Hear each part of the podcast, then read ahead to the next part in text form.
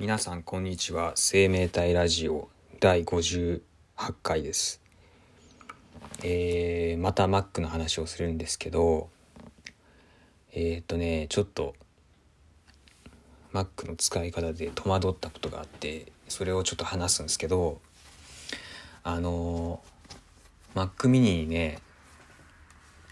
あの暗記っていうアプリを入れてたんですよ。アルファベットで ANKI っていう書いて暗記っていうアプリ。これ海外のアプリなんですけどあのまあ日本語から日本語に由来してる名前のアプリですね。まあ暗記って言ってるんで暗記をするためのアプリなんですよ。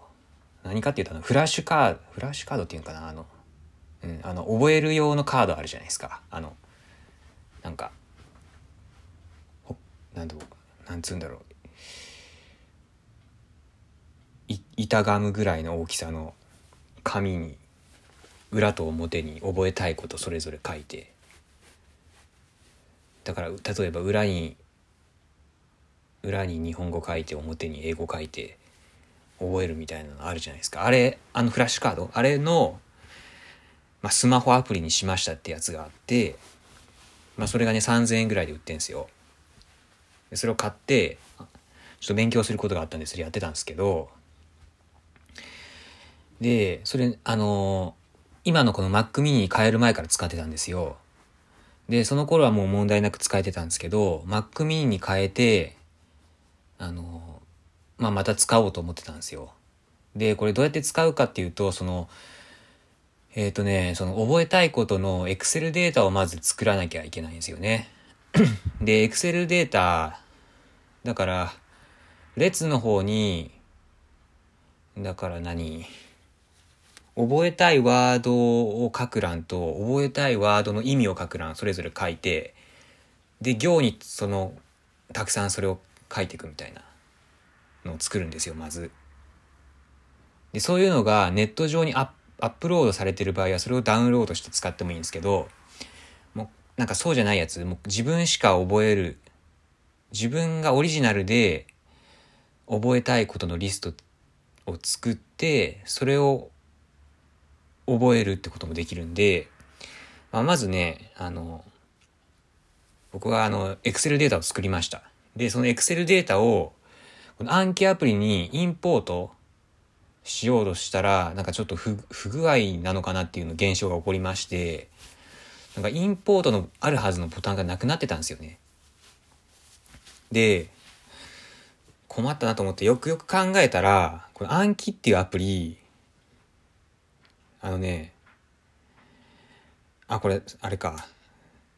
あの、あれなんですよ。スマホ用の暗記のアプリと、Mac 用の暗記のアプリ、それぞれ違うアプリがあるんですよね。名前とアイコンは一緒なんですけど、中身がちょっと違うみたいで、で、えー、iPhone にはもちろんその iPhone 用の暗記アプリを入れなきゃいけないし、Mac には Mac 用の暗記アプリを入れなきゃいけないんですよ。で、それを、それぞれ入れると、それぞれが連携して、Mac の方でインポートした暗記データをスマホにあの同期することができて、スマホの方では、まあ、勉強に使うっていう風。で、その設定みたいなことは全部その Mac の方でやれるよっていう、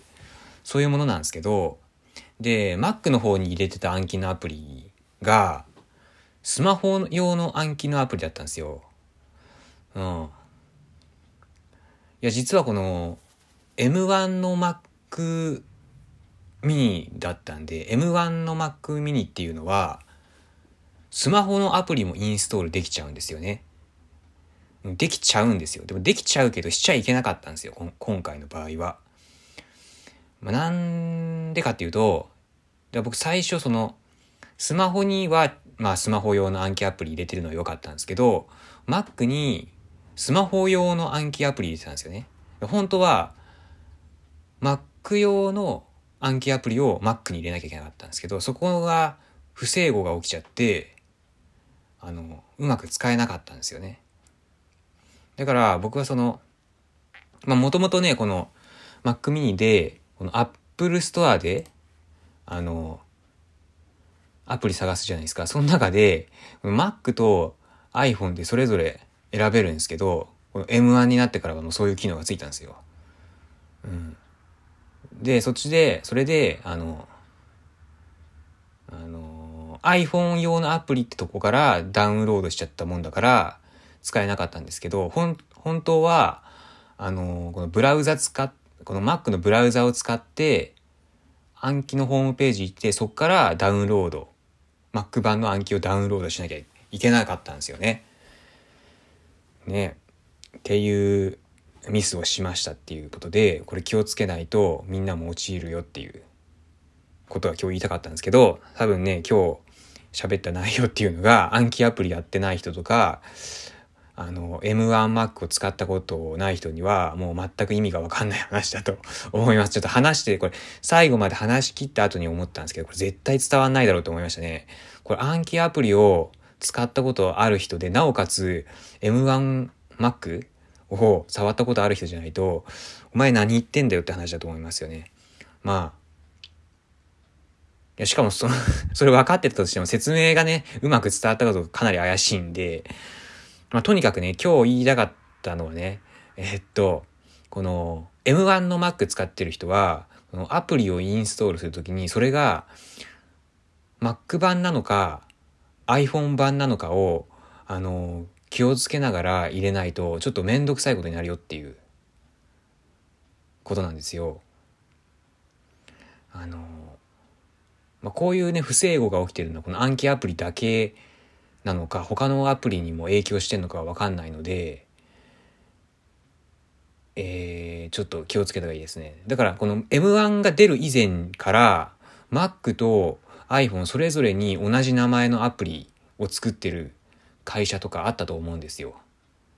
うん。まあいろいろ多分ありますよね。例えば Photoshop とかもそうだと思いますよね。Photoshop ってあれ iPhone でも使えるけど iPhone のやつと Mac のやつって多分全然違いますよね機能ってまあ詳しくは知らないんですけどまあ多分ねあの Adobe とかはねちゃんと対応してると思うんだけどまあそうじゃない会社実際どうかわかんないのであの M1 使ってる人は自分が今インストールしてるのが Mac 用なのか iPhone 用なのか気をつけながら入れた方がいいと思いますっていう話をしたかったんですよね。うん、てか今んとこね、この M1Mac に変えて iPhone アプリがインストールできるようになったぞって言われたけど、そのメリットの恩恵を今んとこ受けてないですね。なんだろう。だって GoodNote とかも、もともと Mac 版あったし、ね特に、だからあれかな、あの、なんだっけ、前言ってたさ、動画編集で使えるあの、なんだっけ、ルマフュージョンか。だからルマフュージョンが期待されてたのに、全然使えんかったよって話だったから、ルマフュージョンが、まあ、Mac で使えるようになったらちょっと良くなっていくと思うんですけど、なんか他に別に思いつかんですよね。なんか、ね、YouTube とかで iPhone アプリを Mac に入れてみたみたいな動画上げてる人いたけど、そもそもその、何入れれるアプリがあんま使えるやつないですよね。ゲームが入れれますよって言うけど、スマホで遊び、遊べじゃないですか、多分。ゲームやる人。わざわざ Mac の大、大画面でやるんかな？ちょっとわかんないんだけど。まあ、とにかくね、まだちょっとね、あのー、M1Mac のね、ソフトウェアの方がね、まだね、今後進化していくと思うんで、その時にね、ここの M1 のね、あの、本領が発揮されるんじゃないかなと思ってます。えー、今日はね、そんなとこで、この収録を終えたいと思います。えー、っとね、まあ暗記アプリね、使ったことない人一回ちょっと検索してみるとね、面白いと思いますんでね、あの、なんか暗記したいことがある人はね、使ってみたらどうですかね。